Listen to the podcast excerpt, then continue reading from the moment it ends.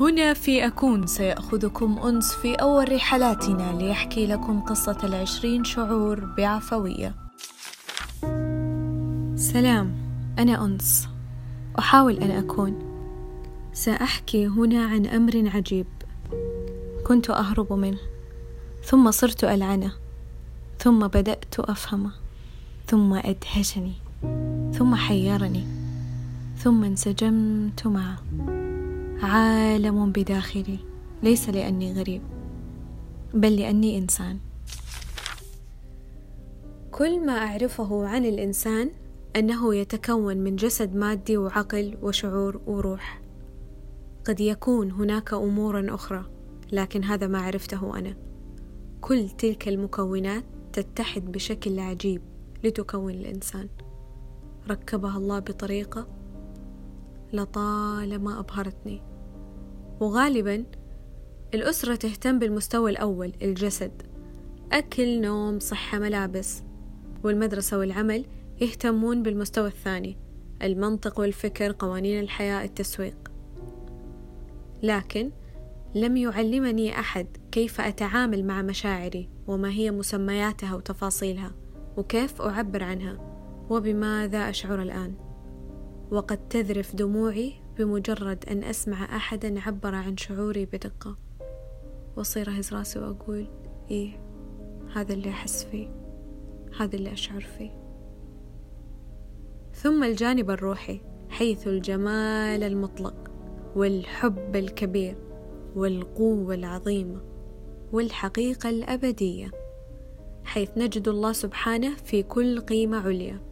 ولكي نعيش الحياة بفعالية كما أرادها الله يجب أن نفعل ونعالج كل تلك الأركان باحترام الجسد وتمرين الفكر واحتواء الشعور والاتصال بالروح. ثم يأتي جانب العلاقات مع البشر. ما هي رسالتي لهم؟ وما هي رسالاتهم لي؟ وما هي الحدود التي بيننا؟ وكيف نفعل جوانبنا الأربعة معهم؟ كيف نفكر معهم؟ وكيف نشعر اتجاههم؟ وكيف نرتقي معهم؟ وأنا الآن لا يكفيني أن أحيا. وإنما أتفرج على نفسي وأنا أحيا وأتفرج على الحياة وهي تعبرني ثم أخذ نقطا من دمي وأفحص الحياة فيها وأستخرج نسبة الحب فيها ونسبة الخوف ونسبة الغضب والفرح وأرصد النتائج والأسباب. مصطفى محمود. أتذكر أني سمعت فتاة تحكي وتقول بعد موت أمي قررت أني أدعم عائلتي وأكون سندا لإخوتي. عملت واجتهدت ومن نجاح لآخر الكل يتعجب من قوتي. لكن لا يعلمون أنني أنهار وأبكي كل يوم ولمدة عشر سنين. وجدت أنني عندما أجوع أبحث عن طعام. فلماذا عندما أشعر بأن داخلي ينهار لا أحاول إنقاذه وطلب المساعدة؟ لم يكن يهمني الأمر. كان أهم أمر عندي هو عالم الخارجي ليعيش صدري في جحيم فإني لا أراه أمامي لأنظم حياتي وأترك الفوضى في قلبي لكن ما فائدة أن يكسب الإنسان العالم ويخسر نفسه هل شعرت مرة بذلك؟ وهناك من يكسب أغلب خير الأرض ومع ذلك يعاني لماذا؟ لأن كل ذلك لا يعنيه كثيرا وإنما يعنيه ملء هذه النفس الخائفة والراغبة والمنفصلة عن وطنها الحقيقي. المشاعر هي من تحرك الجميع. كنت أعتقد أني شخص منطقي لا تحركني المشاعر لكن حتى أولئك المنطقيون تحركهم مشاعرهم إذ قد يسيطر عليهم الخوف والطمع والرغبة في التذاكي أو الرغبة في السيطرة. قد يبحث عن زواج لأنه يريد أن يشعر بالاستقرار والامتداد والحب أو الاستقلالية والإعجاب. قد يبحث عن عمل غالبا يريد أن يشعر بالوجاهة والتمكين أو أن يشعر بالأمان. قد يساعد والديه لأنه لا يريد أن يشعر بتأنيب الضمير أو أنه يشعر بالرحمة والامتنان والرغبة في رد العرفان. قد يشاهد فيلما يريد أن يشعر بمشاعر جديدة أو لأنه يشعر بالملل. قد يذهب لمكة يريد أن يشعر بطهارة قلبه أو يريد آه أن يشعر أنه أدى واجبه على الأقل. والذي يفتعل المشاكل يريد أن يشعر بي أقول لك لا داعي أن ندمر مشاعرنا مع هدف لا يناسبنا وإنما لنوجد هدفا لا يدمرنا. هدفا يركز على نقاط قوتنا أكثر من نقاط ضعفنا. إذا لم نتقدم عاطفيا وإنسانيا بقدر ما تقدمنا عقليا إذا لم نستطع أن نكون محبين مشفقين بقدر ما نحن أقوياء سنهلك أنفسنا لا محالة. مصطفى محمود. المشاعر وفكرة الحياة وماذا يريد الله منا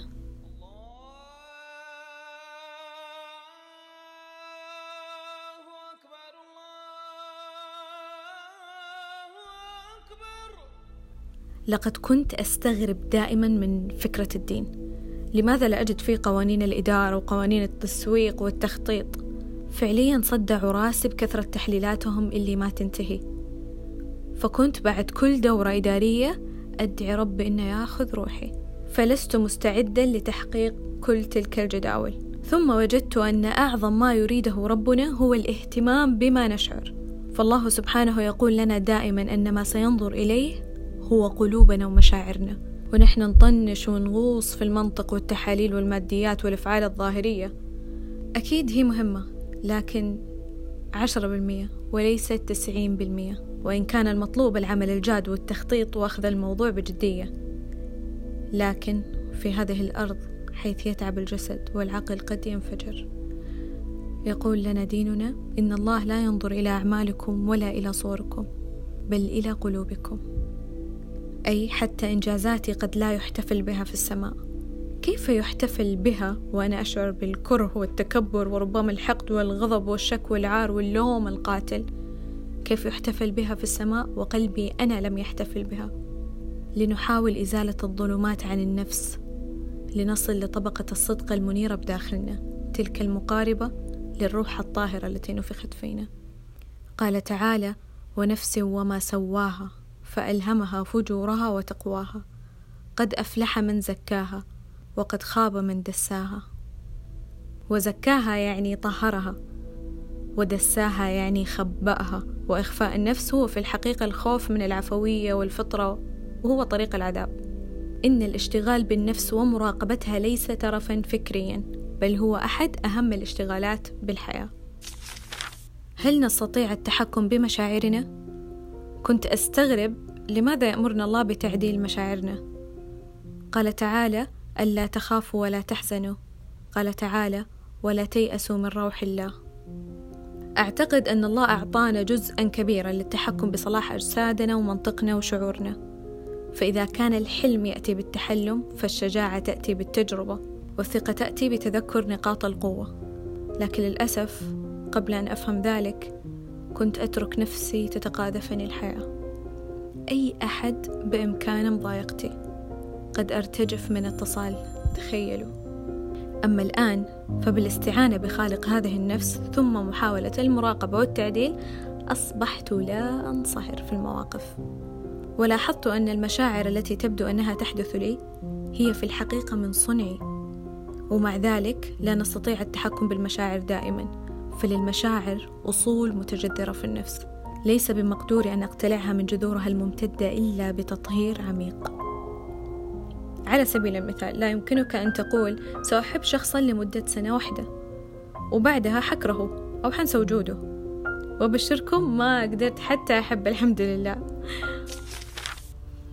نفسي العجيبة. أحيانا لا أدري بماذا أشعر. فنفسي تخفي عني ما يدور في الداخل. أصبحت أخاف من الجلوس مع نفسي لأنها تحمل كمية كبيرة من المجهول اللي ما أعرف كيف أتعامل معه.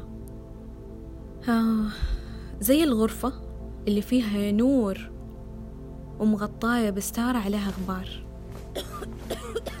بالضبط كنت أتعجب من ذلك. حتى قرأت لأحدهم يقول كلما انعزلت أشعر بفراغ هائل في نفسي وأحس بأن نفسي غريبة عني ثقيلة علي.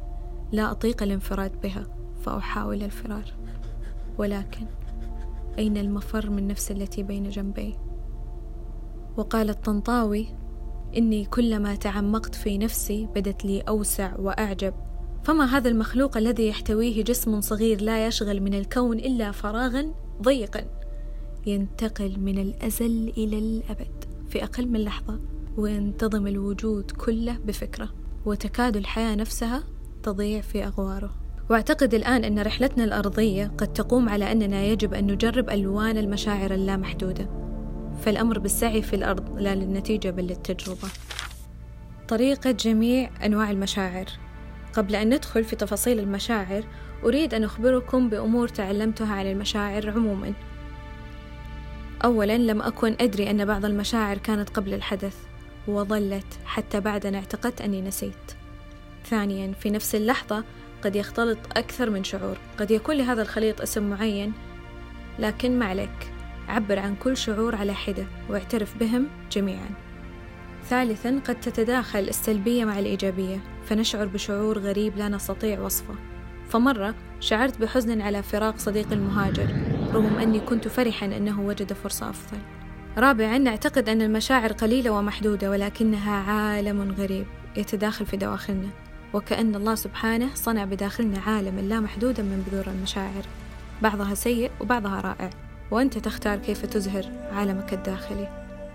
خامسا كل أمر تستطيع أن تنجزه بشعور أفضل من شعور فعندما تلقي خطابا فأنت متحمس لا متوتر وعندما تساعد والديك ليس لأنك لا تريد أن تشعر بتأنيب.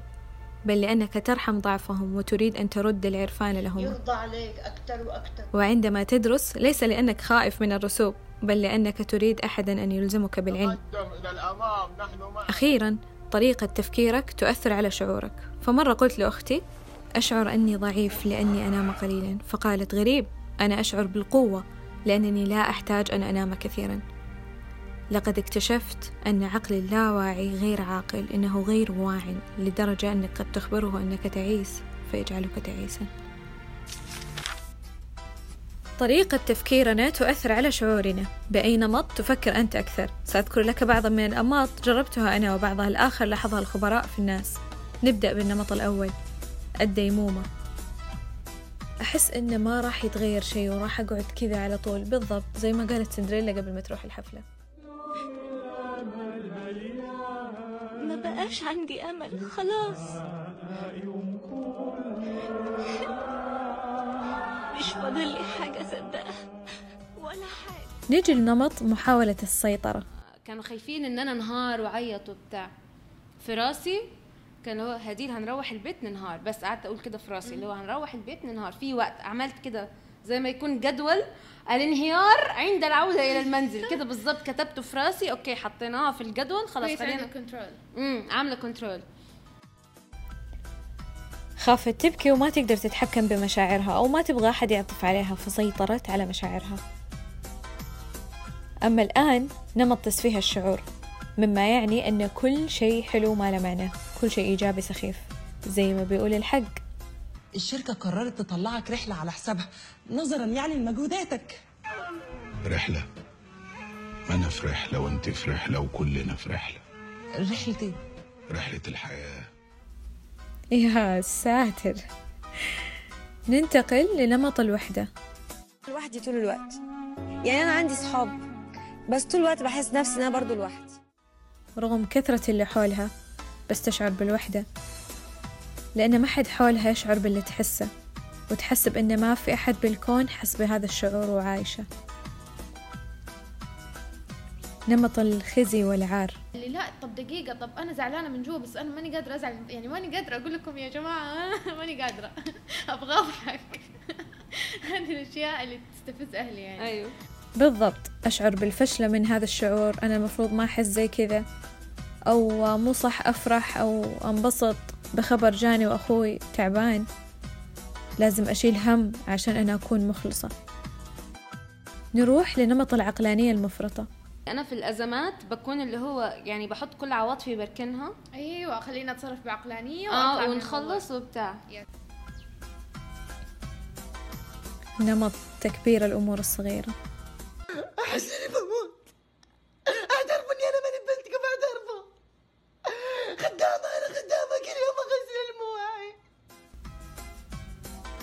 نمط رفض الشعور السلبي. لا والله عادي ما زعلت. أساس الموضوع ما يزعل عادي. تعال شوف آخر اليوم حتلاقي المخدة دموع نجي الحين لنمط اللوم. أنتوا جبتوا لي جميع الأمراض اللي عرفها العلم وما عرفهاش العلم.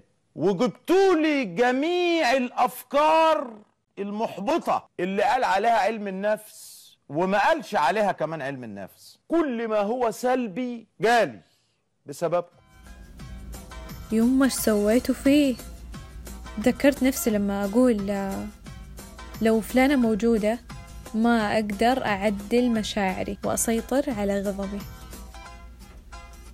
نمط التخدير.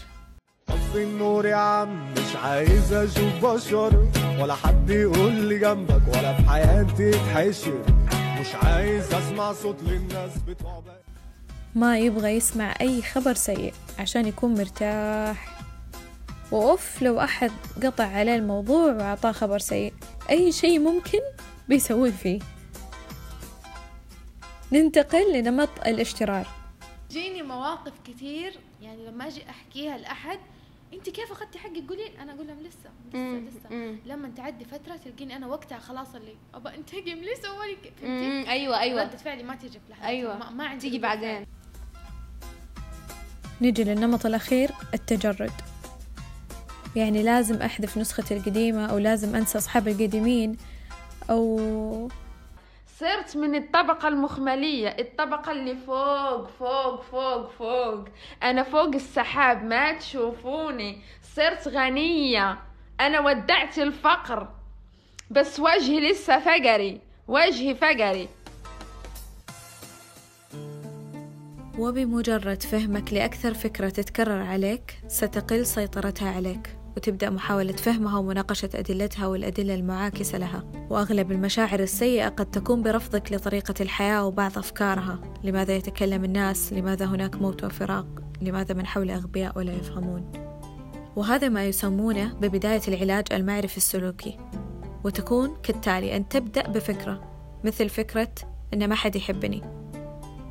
حتتكون مشاعر الشك والتوتر.